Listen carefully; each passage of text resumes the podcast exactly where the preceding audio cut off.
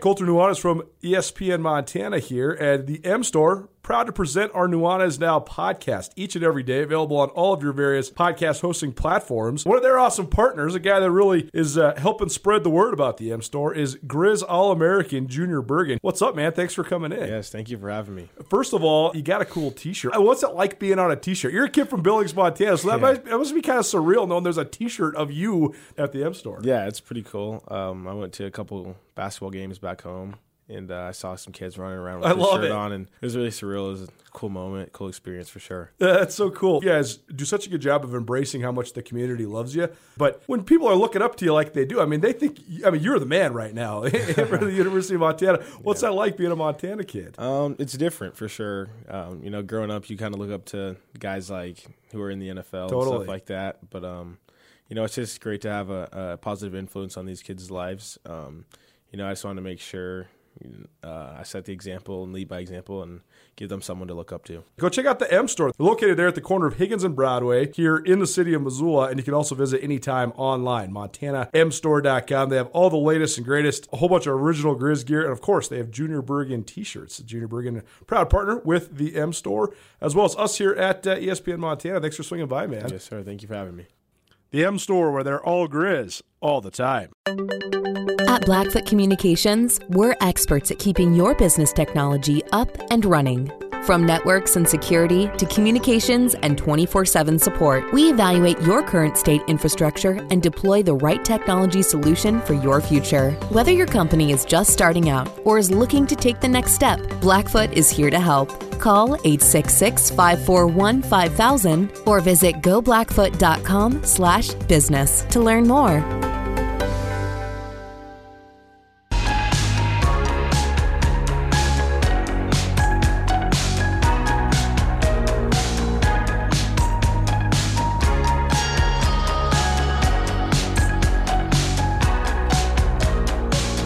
Now from the Kurtz Polaris studio, here is Ryan Tutel and. Thanks, Jim. Tutel Nuanez, 1029 ESPN Radio. Hour number two. Happy Monday. Plus, your Monday might be over, you know, 5 o'clock, just after 5. Workday in the books. Not for Colter and I, though. We're still here grinding. That's right. Happy to be with all of you. uh, hope you're having a great day. 361 3688, the phone number. All guests join us via the Rangitsch Brothers RV phone line. And uh, if you'd like to listen live, you can do it on the stream. The stream is available on our website, 1029ESPN.com. You listen on the stream live 24 hours a day, and this show live two hours a day, thanks to Opportunity Bank. Opportunity Bank, your local bank, your opportunity. I, uh, I just batted that Sean Austin committing to the Cats on uh, into the Sports Center there. Yes, Yeah. uh, significant. it, it is significant. I also I, I would love to ask somebody like Justin Green or somebody like Jimmy Beal, the recruiting coordinators of the Cats and the Grizz. This to me, when you're uh, when you're evaluating tape on guys that are FCS level recruits, the two hardest positions for me are linemen because chances are, like if this kid's a lineman from Montana or Idaho or something, he's so much bigger and stronger than the guys he's going against. So the tape just look ridiculous because they just kill people. I mean, they're just mowing guys over. But so often too, when you recruit guys from rural areas, like this Sean Austin kid, he's from Kuna, Idaho. So it's you know it's a 4A high school in, in Idaho, but I mean it's it's not like he's from Seattle or Portland or Los Angeles or whatever Right. they're I mean the guys that play quarterback are always the best athletes, and so the tape is just so ridiculous because I can't ever figure out how to evaluate. Can this guy get through three reads? You know, can this guy do a seven step drop and throw a deep post you know on a rope? I don't know because every time a play breaks down, they're just off and running looking like Lamar Jackson, and I just would love to get the perspective from the coaches on, you know, when you know this kid is just a better athlete than everybody else on the field, how do you know he he's going to be able to translate to the D1 level? Like it's totally different when you're evaluating kids like oh, I'm trying to think. Like a kid like Dalton Sneed, who's playing in, uh, you know, the top level of Arizona in the in at a prep school. Yeah. I mean, every guy he's going against the Pac-12 guy. So when he's scrambling and stuff, you're like, oh, okay, well, this guy, you know how good he's going to be. Whereas like when you're just running, like Carson Rostad at Hamilton, he just did whatever he wanted. In Class A, he did whatever he wanted. I mean, he's if if you don't. If he's not throwing a touchdown on you, he's going to be able to extend the play until he gets positive yards almost every single time. And so I just don't know how you know that they translate. But on the other hand, I also think it's interesting because sometimes those type of kids they come in with such a high level of confidence. Yeah. we were talking. To, I was talking to Shannon Schillinger about that. The the uh, the Grizz football fundraiser golf tournament we played in on Friday. And Shan, I mean, Shan had one of the most ridiculous high school careers in the history of the state of Montana. I think he went 44 and 1, went undefeated three years in a row, won four straight state championships. He was the quarterback. But like he said, he said, when I got to Missoula, I was sort of intimidated by how big and fast and strong guys were compared to Class B, but also I had never lost in my life, so of course I'm confident. Yeah. I mean, like we, don't, you just know you're gonna. It's like Mark Mariani. We used to talk about that Right. with Mark. Like Mark was four-time state tennis champion, three-time state basketball champion. Like losing was not part of the equation. So a lot of times guys like that just have such an elevated level of confidence too. And I think that even if they don't, they come from a smaller school, they still they're ready to roll when they get to this level just because they do have the belief in themselves. Tutel Nuanez, 1029 ESPN Radio. We'll certainly talk more about that uh, news tomorrow uh, on the show. Spend some time kind of evaluating a little bit as we get a chance to. Uh, but Colter, we uh, finished today with our favorite players by NBA franchise. This time, the Pacific Division. Almost. Uh, we are going to do all the California teams who are all in the Pacific Division. They are also joined in that division by the Phoenix Suns. We put the Phoenix Suns, though, mistakenly in the Southwest Division because I mean, why wouldn't Phoenix be in the Southwest? divisions don't matter And they in don't the matter. NBA. and they're also so, dumb. How is Anyway, Memphis in the Southwest and Phoenix is not? In we're going to do the Spurs, uh, who are in the Southwest Division, that we did not do when we did the Southwest uh, Division before. So the four California teams and the Spurs, that's what we do today to round out our favorite players by franchise. What team would you like to start with? Uh, let's start with the Kings. Okay. Uh, my favorite Sacramento King of all time is uh, not, well, just say it's Chris Webber. I like Chris really? Webber.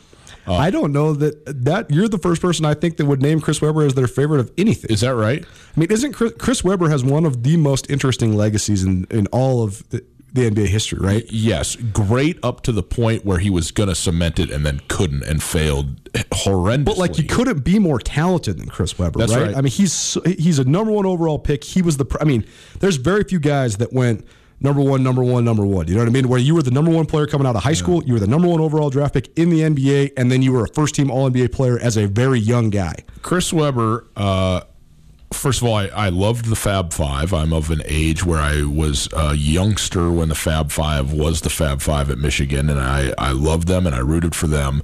And Chris Webber was the face of that team. I mean, it wasn't Juwan Howard.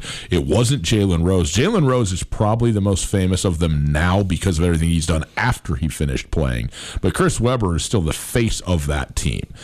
And Chris Webber then went to the Sacramento Kings, and the Kings were great. And Sacramento was a great venue. It was loud, it was raucous, and him playing with Vlade Divac and Peja Stojakovic, and they had some great teams in Sacramento. And he is a monster, man. Like Chris Webber, both ends of the floor, what he did offensively, defensively, blocks, rebounds. He was as talented a guy as you could imagine. And he, I mean, we all know what happened at Michigan and in the timeout and the whole thing, okay, and that they never won and they never achieved, you know, the national championship, which was supposed to be the the, the, the they were just a, a coronation, and it never happened for them. He goes to the NBA. He never wins a championship in the NBA. That is true. He also took a team that is utterly irrelevant. Sorry, Jay Flores, utterly irrelevant and put them into Western Conference finals, long postseason runs for years. He did that. And he was also exciting to watch play. And I understand that, you know, there's been beef and fallout and so on and so forth with his Michigan teammates and things that were retrospective, but as a player, as a guy watching him, and and as a young guy watching him play at that time, I loved watching Chris Webber play. I that the Kings have some, you know, other guys you could get into. I mean, you could talk about Mike Bibby, Jay Williams, some some uh, other you know players, and certainly modern day guys. I mean, De'Aaron Fox may well become my favorite Sacramento I King of all yeah, of all time, but he ain't now. So he's not, you know. So it's Chris Webber for me. if you were to make an all NBA team of the guys that were so good but still not as good as we wanted them to be or that we hoped they could be or that we thought they probably would be. I mean, isn't Chris Webber a first team all underachiever in that sense? I, I'm not ready to say that. Like what he he never because he never won NBA finals and things like that, people, it, I, I really think that the timeout is the thing where people go, oh, okay, this guy, this guy just cracks or something like that in the big moments. I just don't think that's true. I think that's a false narrative. I think it happened once to a 19 year old kid on a major stage, and it's really you know a bummer. But I don't think that that is who Chris Webber is. And if you talk to me about you know four straight All Star games, All NBA player, first team All NBA player once, second NBA uh, time, uh, second team All NBA player three times, Yeah. a very high watermark. Just because he's okay, is he? I mean, is he a Hall of Famer? No, he's probably but not he a Hall might of be. Famer. But he might. I mean, he was 21 and 10 for his whole career, I man. mean, that's what I mean. He's he's an unbelievably good. I know. player. So I guess I need to rephrase because you can't. You're like you're right. He's a five time All Star, so you can't say he's a total underachiever. I guess he's like the leader in the clubhouse of the team that we wish wanted a little bit more from. yeah, Him. Here's my here's my team for this exact narrative: Chris Webber, Vince Carter, Grant Hill, um, Penny Shaquille- Hardaway. Shaquille O'Neal, and Penny Hardaway. get out of here. Just take Shaq off of your list. That is just that's absurd. It's not. We'll get It to that when we get to the Lakers. It is. All right. Who's your favorite Sacramento King? Man, I don't know because I really hated the Kings when they were at their best. I hated them for multiple reasons. First of all, Now this is your segment, and you haven't done any preparation. I, I don't. No, I have. I just don't like any of the Kings. I don't.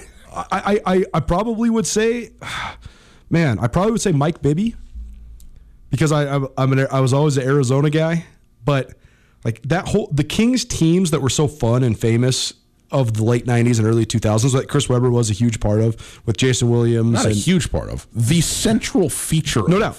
You know, Yes. Jason Williams, Peja Stojakovic, Vlade Divac, you know, Chris Webber, Doug Christie. Th- those teams were awesome. I was a huge Lakers fan at that point in my life. So I wanted them to relentlessly beat the Kings. Also, one of my good buddies, our buddy Sample, who actually I just he just texted me because he knows we're talking smack about the Kings, but he's a huge Kings fan too. So we've always been battling over that too. I actually think that De'Aaron Fox has the potential to be my favorite King. I love De'Aaron Fox, but I've just never really loved very many Kings. Who's your next team? Uh, let's do the Golden State Warriors. My favorite Golden State Warrior of all time is Steph Curry. Me too. Chris Mullin and Tim Hardaway are on that list. Yeah, Tim Hardaway's up there for me, too. I like Tim Hardaway a lot. Um, I love Klay. I love Draymond. I love Steve Kerr. I love Kevin Durant. And I already made Kevin Durant my favorite Oklahoma City Thunder slash Seattle Supersonic.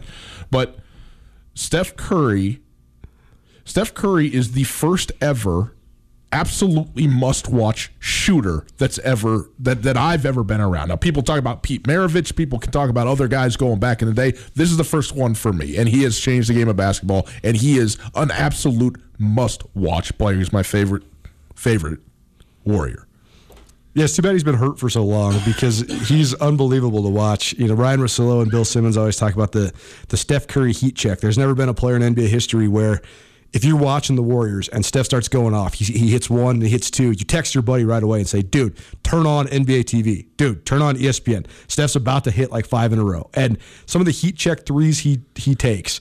I mean, to me, he's changed the game of basketball more than anybody since Michael Jordan, probably. He's definitely the guy that's been the trailblazer of his era, going all the way back to his days at Davidson. I mean, he was unbelievable. And I think that he showed the world, especially in this new league, that isn't quite as physical, is way more based on skill that you can get by without being physically elite. I mean, because Steph Curry's a great athlete, obviously. He's got phenomenal hand eye coordination, but he's tiny. I mean, he's so he's oh, so slight. I think we are in one of the, if I may say, least athletic moments of NBA basketball that we've seen in terms of the elite players and what they are compared to what they've been athletically. Now, of course, there's LeBron James and Anthony Davis. Sure. and I understand all that. Yeah. But there's Different types of athleticism, though, right? Jokic, Steph Curry. Yeah. I mean, Klay Thompson. but- all, all these. But also, are- also the low hanging fruit though is to always pin athleticism on size, speed, and strength. Yes, that's And what it is. I know, but there's also other elements of athleticism that are underrated, in my opinion. Things like spatial awareness, things like hand eye coordination,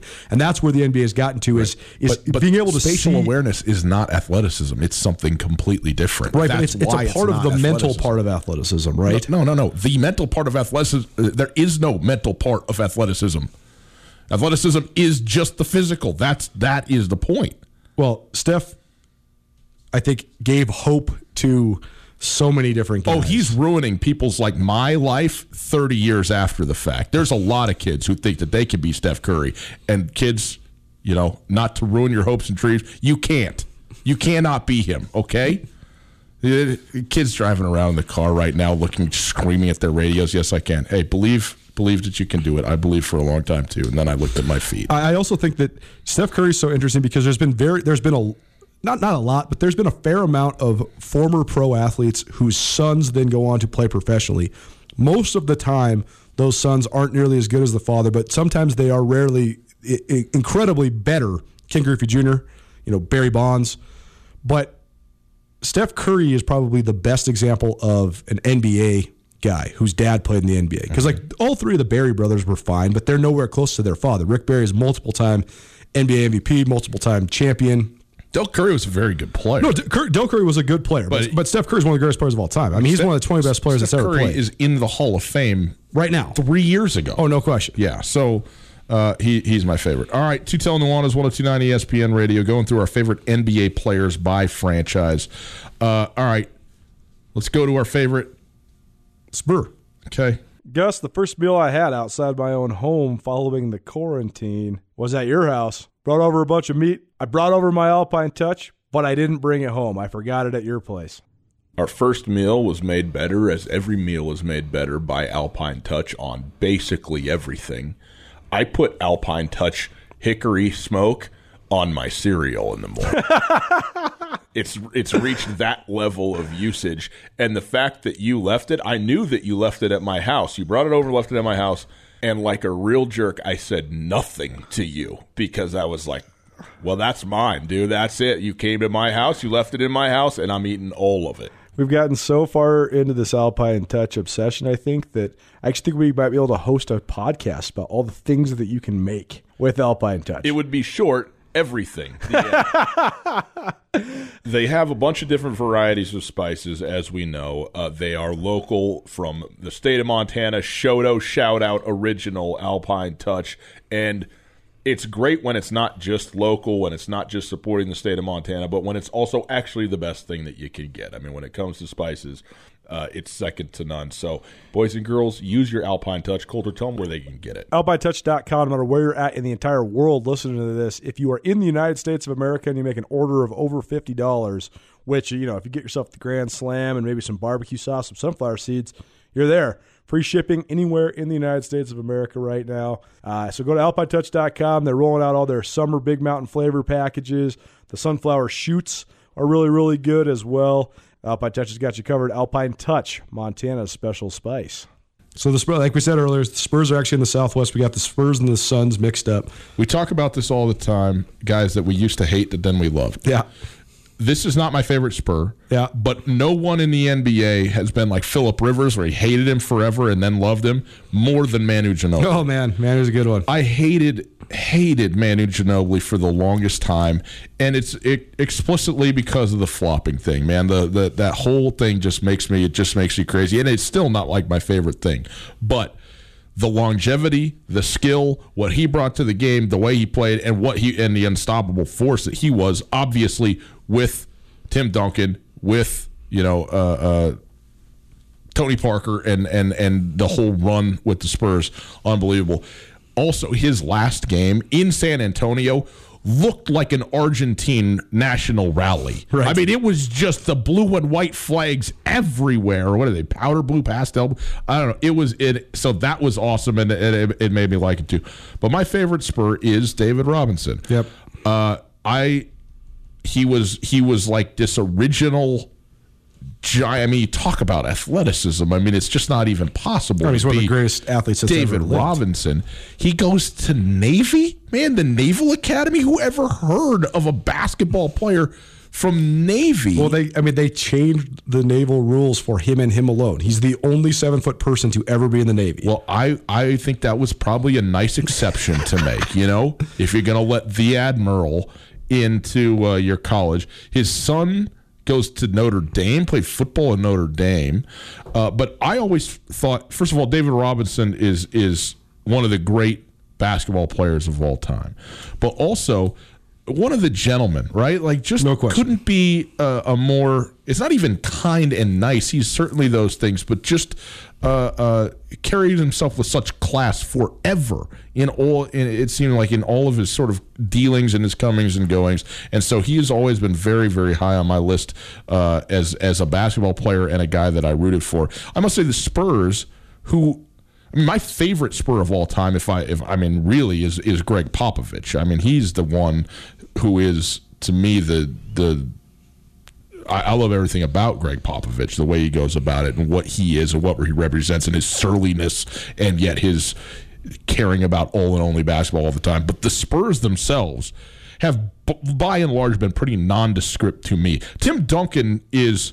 I think in, in many people's minds, the best power forward to ever play the game. Tim Duncan is exemplary in every way. He is not on my list anywhere of players that I love.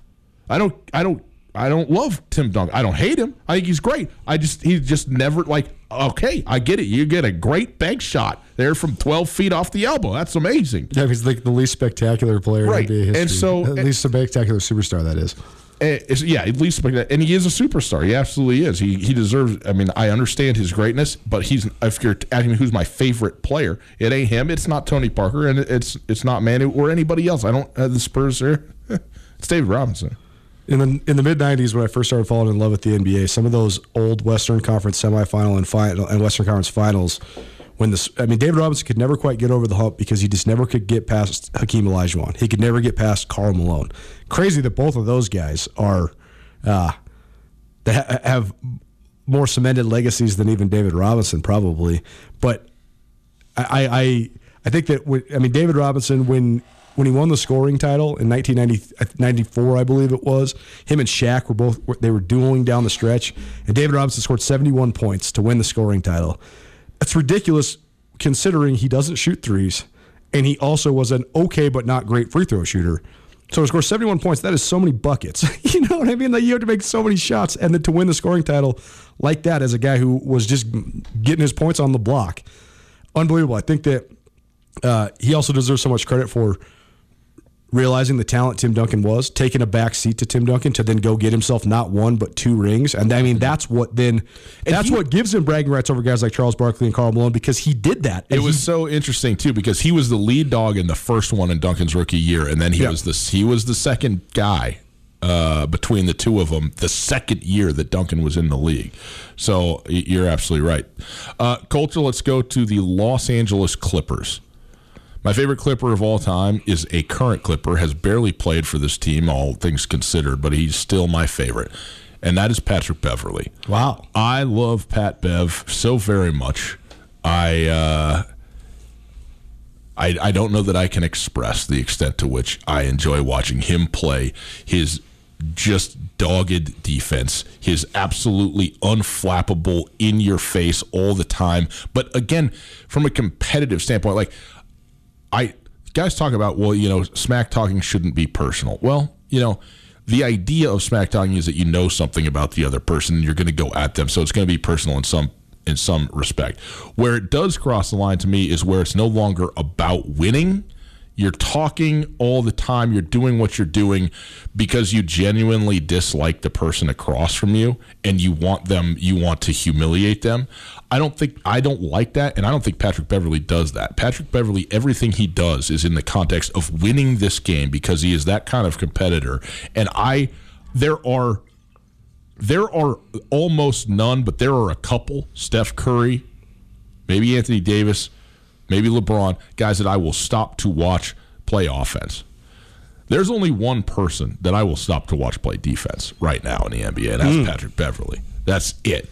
Just let me watch him lock up one on one with somebody and go to work. It's the most. It's it is beautiful. So he is my favorite uh, uh, Los Angeles Clipper, even though he's only really been there two two full seasons in, in total. He's been there three, but uh, it, it works out to two at this point in time. I love him.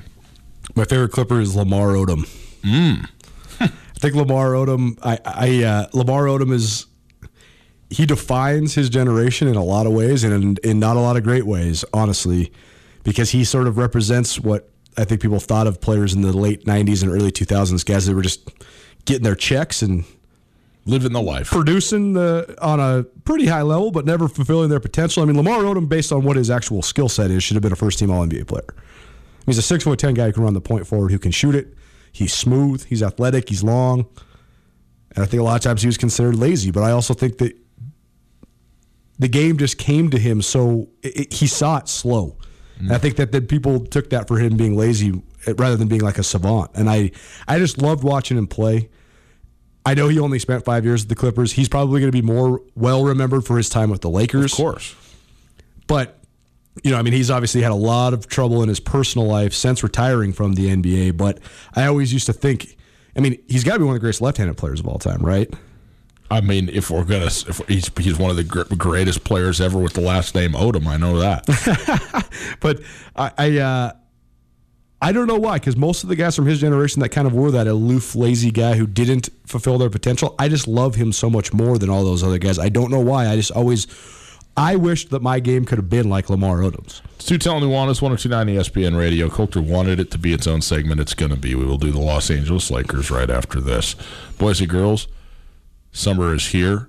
You want to have yourself a great weekend? Go to the Coeur d'Alene Golf Resort. Stay in play. Stay in the hotel. Golf the resort golf course. The world's only floating green. It is quite a sight and a great course, a fabulous course. Colter and I were fortunate enough to go and play there.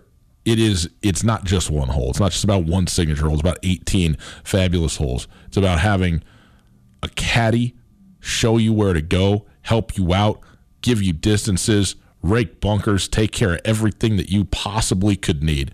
Caddy service is back up and running. You can take a Stancraft boat to and from the hotel between the golf course and the hotel resort if you're staying there. That's a nice leisure experience.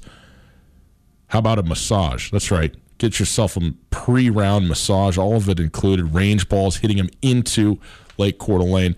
It is, if you are a golfer, if you know someone who is, this is a great, great gift or just a great thing to do. You don't even have to necessarily stay. I mean, Coeur d'Alene's two hours away, maybe two and a half.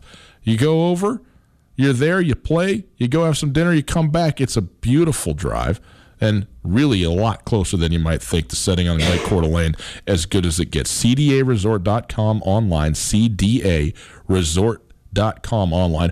Good of them not to make us spell the words Coeur d'Alene, by the way, on the website. That would be uh, a lot higher degree of difficulty. CDAResort.com. You go on there, book your stay and play right now. Get the experience of a summer, the experience of a region, the experience of a lifetime. CDAResort.com. At Blackfoot Communications, we're experts at keeping your business technology up and running. From networks and security to communications and 24 7 support, we evaluate your current state infrastructure and deploy the right technology solution for your future. Whether your company is just starting out or is looking to take the next step, Blackfoot is here to help. Call 866 541 5000 or visit goblackfoot.com slash business to learn more.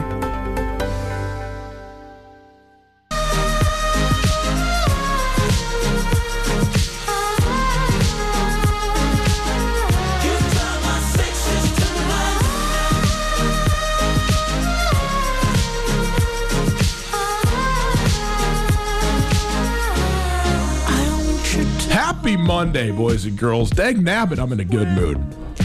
What if I drink some coffee now? I might just lift right off. Leave the face of the earth. I'm just hungry.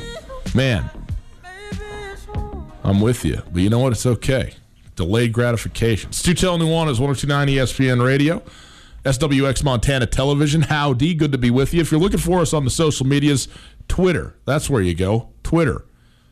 At Gus Tutel, that's me. At 1029 ESPN, that's the station. And at Skyline Sports MT, that's Colter, his enterprise, and uh, all the news in the uh, Big Sky Conference, including the new quarterback recruit out of Idaho that's going to Montana State. We'll talk more about that tomorrow.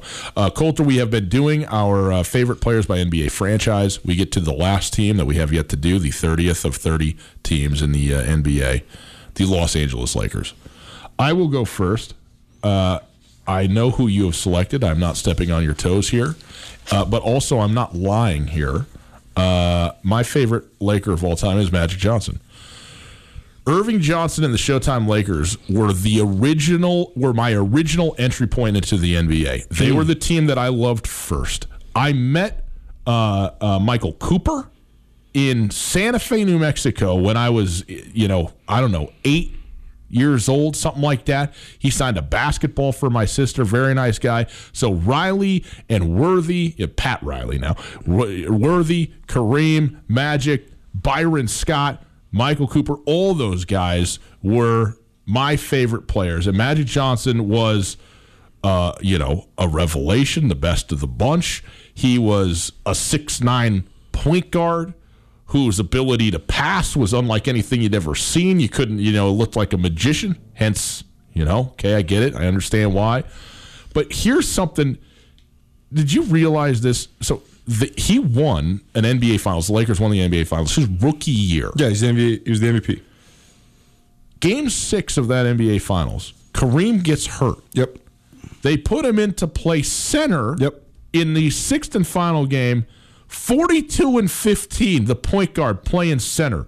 He also had seven assists from that spot. Uh, by the way, Jamal Wilkes, 37 and 10, nice complimentary role to the rook who was changing out of uh, playing out of position. And you know, it's easy to sit here and go, well, yeah, it's Magic Johnson, but it wasn't Magic Johnson. Then everybody knew he was a great player. But to do that in the moment and win your first of uh, you know of of many Five. Uh, NBA t- finals, uh, NBA titles, went to eight NBA finals in his first 10 years in the league and was the MVP in three of those. That's un, it's just incredible. So, great player. Obviously, his career and personal life um, are are are you know documentary worthy and have been and will be continue to be talked about and storied. They've been such a reflection of culture in a lot of ways uh, and and tremendously intriguing. And yet through all of this i mean magic johnson walked out on the los angeles lakers in a podium uh, as as the president on an impromptu conference that nobody had any idea on. And you know what almost everybody said? Well, it makes sense to me. What a train wreck the Lakers are at the moment. Right. Eh, he did he did take some negative, you know, publicity for that. My only point is by and large the the the smile as symbolic of what you feel like Magic Johnson is. The always engaging, personable, laughing friend that he is is a persona that is just bigger than bigger than life, you know. And so that is something that I think has has carried it for him to be that for, to be that guy and be that way, as well as being a great basketball player. Tremendous, and it, it seems like everybody likes Magic Johnson. So, uh, in any case, he's my favorite Laker. After leading Michigan State to the 1979 national title, and then, like you mentioned, winning Finals MVP as a rookie, replacing Kareem Abdul-Jabbar, legendary game, and then returning to the finals next year and losing, but then coming back the next year and winning. Mm-hmm. At that moment, 1982, I don't think that anybody would have ever thought there could be someone more famous and more important to the game than Magic Johnson. Yeah. And then came Michael Jordan. Right. And that's what's so crazy is that Michael Jordan was able to eclipse Magic Johnson somehow, even though Magic Johnson has as great a star power, as great of an it factor, and honestly dominated at a higher Well- level well- than Jordan all throughout the entire rest of the decade. The '80s were Magic. I mean, Magic, Magic was and Larry the Bird. face Abs- of- absolutely. Of, of the NBA. But I, am I wrong? Larry Bird certainly, and it's the it's the rivalry and everything like that. But to me, Magic Magic Johnson is one, and Larry Bird two in that. I don't think Oh it's man, co-equal deal. Oh man, that's that's such a hard one. I mean, because I think that the '86 Celtics are one of the five best teams in the history of the NBA, and I think that Larry Bird's 1986, 1987, 1988 run is maybe the best three-year stretch by anybody not named Michael I'm not Jordan. even arguing that Magic was a better player than Larry. Yeah, no, I mean, Magic. Johnson had a lo- talking about. yeah. You talking about the face of the NBA? Who's the guy? Yeah, it's uh, both of them, but it is. Magic. I mean, it's hard. You're you're splicing hairs certainly to argue over the quality of their teammates because Larry Bird was playing with multiple Hall of Famers too. Five. I mean, you But but but Kareem Abdul-Jabbar and James Worthy are distinctly better than Robert Parish, Bill Walton, and Kevin McHale. Well, I mean, Kareem Abdul-Jabbar is one of the ten Bill best players of all Walton, time. I mean, you got two of the ten best players ever on the same team. I hope he wins some titles. Who's but, your favorite Laker, Colter? You know, I mean, I, if you were to make me make my All NBA team, you know, position by position, who's my favorite guy? Period in the history of the league. I think Shaquille O'Neal would be my center, and I don't think Kobe Bryant would be my shooting guard. But Kobe Bryant's still my favorite Laker of all time. Mm. Shaq is one of my favorite players ever. I just don't like he Shaq was such a he was such a nomad in the NBA. So while he did have his greatest success, his peak was with the Lakers. Yeah. You know, he also won a title in Miami. He played for so many different franchises. I mean, you can distinctly remember Shaquille O'Neal with definitive moments with all three the Magic, the Lakers, and the Heat, and then kind of the second half of his career where he was he was uh, you know, Yeah, banged up and out of than- shape, more but than half, but yeah, Right. or less than half, but yeah. well, sure. But you know, I, I think that you know the reason I said that he, I thought he was on kind of my underachieving team is here's the thing: it's impossible to say Shaquille O'Neal underachieved. He was one of the most dominant players in NBA history. I mean, four four NBA titles doesn't lie. Yeah, but if he worked the way other guys, And I think, but I think that's what sets Shaq apart from anybody is that not only did he not care to work, he just he just didn't care. He knew he could be one of the ten best players in the history of the league without putting in all the effort, without grinding like Kobe Bryant did. And you might think that that caused him to be a little bit less than what we wanted to be. I mean, the fact that Shaq only won one MVP is pretty crazy, right? Yeah. Here's the thing. There's guys that are just flat out lazy. Okay. Sure. I get that. Like, okay, it's a personality flaw if they're that. I also think that there's guys who, you know, they love basketball. That's what they do. They're tremendous. I mean, Shaquille O'Neal can be nothing but a basketball player. Like, that's, I mean, he's, he's born. This is who you are. You're playing basketball, man. But also, if if he worked as hard as Kobe worked, for instance, he wouldn't be Shaq. Exactly. He'd be somebody Exactly. else. Exactly. And the guy I love is Shaquille O'Neal. No doubt. No doubt. Like he's he all that stuff is what makes him him. And it's not, you know, maybe it is work ethic or whatever, but also maybe it's just, hey, I got other interests. I got other stuff that I want to do. I want to have some fun. I want to be gregarious and, and go out and make rap records and do Shazam and do the whole thing. Yep, yep. You know, and that you know, people fault him for that. I don't. I think that it's like, look, man, yeah, you didn't maximize your potential as a basketball player, though you were great, though you are a first ballot walk in Hall of Fame, though you're all of that stuff. But you did maybe maximize The persona. your life yeah. And what you still are out there doing general insurance commercials. Well, that's and that's the thing that where Michael Jordan cast the shadow over everybody because we would be talking about Shaquille O'Neal as the greatest marketing maven and the most marketable player, maybe in pro sports since O.J. Simpson. If it wasn't for Michael Jordan, Michael Jordan put the whole thing in a different stratosphere. No, no, no doubt. But to me, the greatest Laker of all time, although Magic Johnson is exceptional and Shaquille O'Neal certainly deserves a ton of credit, is Kobe Bryant. And I think that he defines a franchise, a city.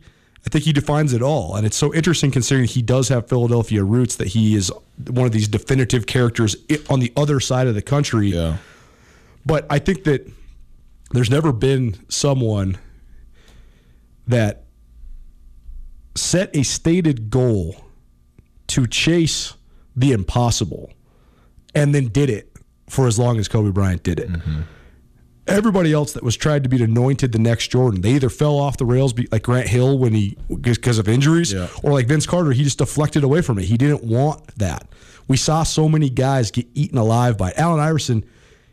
He never wanted to be like Michael Jordan because he didn't want to have that. How do you say it? Like squeaky clean persona. Allen Iverson wanted to be himself.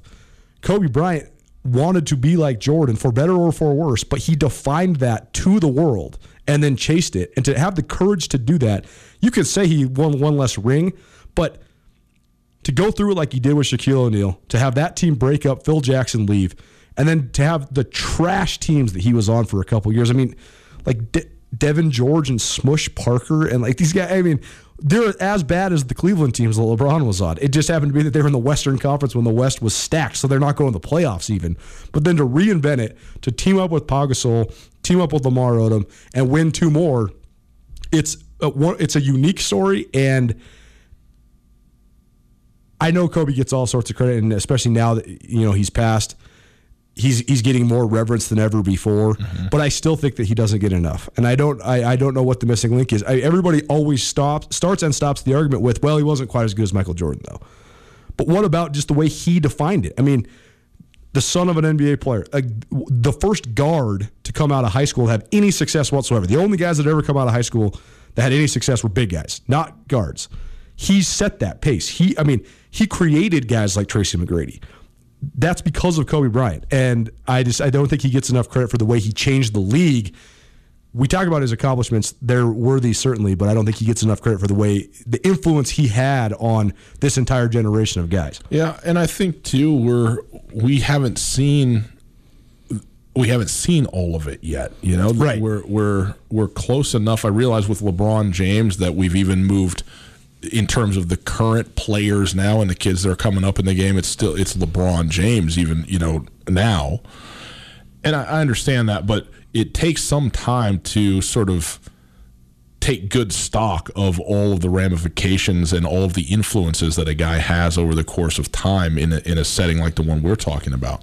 And certainly, you know, the way that people, you know, things that, I, let's put it like this a whole lot of people found out a whole lot of stuff about Kobe Bryant that they didn't know while he was alive. And I think that has opened a lot of people's eyes to who he was, what he was about. No doubt. You know, even even things like his relationship with Michael. I mean, you Sure. assume that these two guys hate each other, or certainly that Michael isn't about, and you find out that that no, no, no, no, this is not the case at all. These are these these two are uh, about as close as you can be, and you know, I think that that is the sort of thing because everybody held it against Kobe, the oh, the Michael Jordan, you know. Guy held it against Kobe Bryant. What, what do you think you're going to do? Get out of here with that. And and then he kept coming and kept coming and kept coming and kept coming, you know, and and that was never going to change. And he, you know, he's the Mamba There's no for that. Uh, the the most revelatory thing that's come out since he passed away was his well first of all his his insatiable desire to continue to learn and grow i think that part i mean that's why it's so tragic because it's not just the loss of a legend but he had so many things that i That's- i'm sure he could have accomplished Absolutely. moving forward i mean he, he would have been one of those guys where in 40 years we would have to tell our kids about him as a player because he would have been redefined himself in such Oh. an elite way in other ways, Yes. right? Yes. But the other thing is that the phone calls. So many people talked about how they just would get a call. Who is this? It's Kobe Bryant. Young players, you know, hey dude, I'm watching you. You know, here's here's how my advice on how you should navigate. Here's what you need to improve in your game. Here's what you need to improve in your life. You just call guys up. Never met them before. Not their teammates. Call guys up. Talk to them. You know, Bill Simmons had a great story about. Bill Simmons did a great article about Bill Russell and the art of leadership. And he said one night his phone rang. It's like 11 o'clock. It's LA number. Answers it. It's Kobe. He says, Bill, it's Kobe Bryant. I read your, your stuff about Bill Russell. I'd love to pick your brain about it. Do you have some time? So Bill Simmons says, okay. And you, you don't say no. and so he talks to him for like 30 minutes on leadership. He says, Thanks, Bill. Nice to meet you. And hangs up. And then Bill said he called him back years later and said, Can I make that into a podcast or can I write about it? He said, No. It's personal conversation. And Bill Simmons, obviously, he asked Vanessa after Kobe died if he could share that story. And that's why it's out there now. But I think that that's just what Kobe was. He was always wanting to improve the entire state of the game. Michael Jordan wanted to be the greatest, but he didn't want anybody else to be the greatest. He wanted to own it. Kobe, I think, wanted to improve the state of the game at all times because he loved the art of the beautiful game more than anybody. Stu Tell Nuanez, 1029 ESPN Radio. Take a break. Come back. Round out a Monday, which has been an enjoyable one. Hope you've had as much fun as we had next. Colter, during this time where we got to be a little bit socially distanced, it's nice to know we can get out on the links and play a little bit of golf. And nobody better than Western Birch to get your round started right. That's right. Golf's been definitely one of my favorite pastimes during quarantine times. And just recently landed my new Western Birch customized golf tees. Go check out Western Birch golf tees at westernbirch.com. These classy golf tees are made of 100% white birch hardwood and printed with high quality color right here in the United States. A company founded right here in Montana. These durable wood golf tees, perfect way for you to market your business. Just think, anytime you break a tee, your brand is sitting on the tee box forever. You can hand them out to your clients, your buddies, your golf partners, whoever. Great way to earn top of mind awareness while also playing a sport we all love. Again, you can check out all the cool designs online at westernbirch.com. Add your logo on a thousand of any of their tees for $150 delivered to your door. Give them to clients, friends, watch them get impressed by the quality of the look of a simple golf tee and by your creativity. Give Western Birch the opportunity to show you what they're talking about. Email and ask for Chad at info at westernbirch.com, info at westernbirch.com, or follow on Instagram and Facebook, westernbirch.com.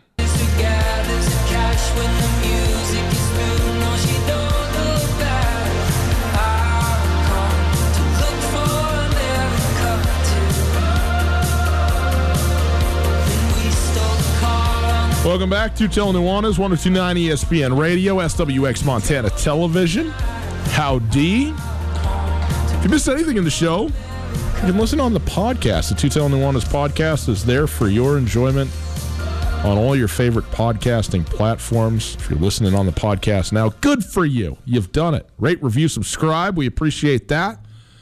Podcast brought to us by Blackfoot and Alpine Touch. Uh, Colter, we're just going to briefly talk here about the situation at Idaho with the men's basketball team sanctions being handed down. But before we do, uh, it right now is a lot sort of like yes at Idaho. Step into a, a a huge pile of poo that you didn't know was there, and it's a major, major bummer. Well, don't let it happen to you. Go to MontanaPooperscoopers.com. That's right. At least you can avoid the waste in your yard with their weekly dog pick waste removal. None of us, none of us wants to deal with the dog waste in the backyard. So visit MontanaPooperscoopers.com and find out how you can get set up with their weekly waste removal or even just a one-time pickup. They have service in Missoula and Lolo. Visit online, MontanaPooperscoopers.com. The one job that no one in the family wants to do, they're going to do it for you. Right now, mention this ad, you get $25 off of your initial service. Colter, uh, Don Verlin, longtime head coach at Idaho, uh, the men's basketball coach, uh, was fired a year ago and was fired uh, with cause for violations uh, that the uh, that the school first of all self-reported, and now it is coming out that they are going to be serving a two-year probation, be fined five thousand dollars, which is not a huge amount of money at a university standard, but it is not it's not nothing. Uh, and then uh, there are going to be also some recruiting restrictions that they're going to have to deal with at, at Idaho, and so that will be, I guess, the final chapter of of all this. This stems from uh, violations of using a grad assistant as an assistant coach. So there's Well, sort of. It was actually a manager that, that was promoted to a director of ops position. Okay. Because of the university bylaws, you have to be a to to get that sort of pay raise as well as promotion. You have to be in your final semester of college. It was basically a bookkeeping error where I don't think Don Verlin even knew that this kid wasn't a senior. I think he, I think everybody thought he was a senior, and he just happened to be half a dozen credits short of being an actual senior. And so, I mean, I don't know, man. To me, this is just ridiculous. Like when you go through when you go through the documentation, basically the three violations were the promotion of this this young man, yeah. and it seems like it was an honest mistake. And then, I mean, there's a couple anecdotes. I mean, at one point, one of the assistant coaches had a contact lens come out of his eye. So he went to the bathroom to put it back in, and this undergraduate ran the drill that was happening in practice. So because he's on the court coaching players, but he's not an assistant, it's a violation. I mean, he was coaching the drill for like four minutes while the guy puts his contact back in. That's what an NCAA violation is. It's crazy. I mean, they also had they had so many injuries that last year. They only had like eight players that could even practice. So they had like a couple guys just practice with the team that weren't on the team. It, it, for the NCAA to come down this hard on Idaho, it just seems so silly to me. I mean, why are you going after Stephen F. Austin and giving him the death penalty and giving Idaho these penalties when cheating is is by and large rampant in the at the highest level of college basketball, or at least at the very least, the the behavior is way more unsavory than some twenty year old kid running a drill for three minutes because the coach's contact lens pops out. This is what we get from the NCAA, huh, Colter? It's just brutal, man. I, I That was your Burn Street Bistro Burn of the Week. How many Burn Street Bistro burns are we going to just launch at the NCAA in some form? Well, about every other one. And the, the thing that's just such a bummer about this is there's a lot of politics behind this too, and for whatever reason, it seemed like Idaho wanted to force Don Verlin out. All these violations were self reported. They used it to then subsequently fire Don Verlin. But I just find it fascinating because Idaho has not been good in basketball in 20 plus years. And Don Verlin had them being good. The year that he was, after he was fired, they were bad that year. That's because they had graduated six seniors and they had eight freshmen. But because of his departure, they lose one of the best freshmen in the league in Cameron Tyson. They had a mass exodus. Eight guys enter the transfer portal. And now Zac Claus, the interim turned full time head coach, has to start from scratch again. No one had won 20 games at Idaho in more than 25 years. Don Verlin did it two out of three years. Seems like that's a pretty good bar. I don't know why they were so intent on forcing him out, but it seems then to double down and have the NCAA come down so hard on you for self-reported violations Is the AD just drives new? me crazy. Yeah, the AD is new. Is That- the president new? That's exactly it. Okay. We know all we need to know. Boys and girls, have a wonderful rest of your Monday. We will come back strong with you tomorrow. It's Nuanez at E ESPN Radio. It's finally starting to feel like winter around here, and if you need some nice winter gear, how about the fine folks at Sitka? They make awesome winter clothes, and they sell custom Bobcat Sitka gear at the MSU bookstore. You can shop online anytime at msubookstore.org, or of course, you can check out the MSU bookstore live and in person there on the Montana State campus. They also have some graduation regalia back in order there at the MSU bookstore. They have an awesome American Indian Council selection as well. Visit on campus anytime you need blue and gold, or visit online anytime, anywhere. MSUbookstore.org. MSU Bookstore, your best place for blue and gold on game day or any other day, located there on the Montana State campus.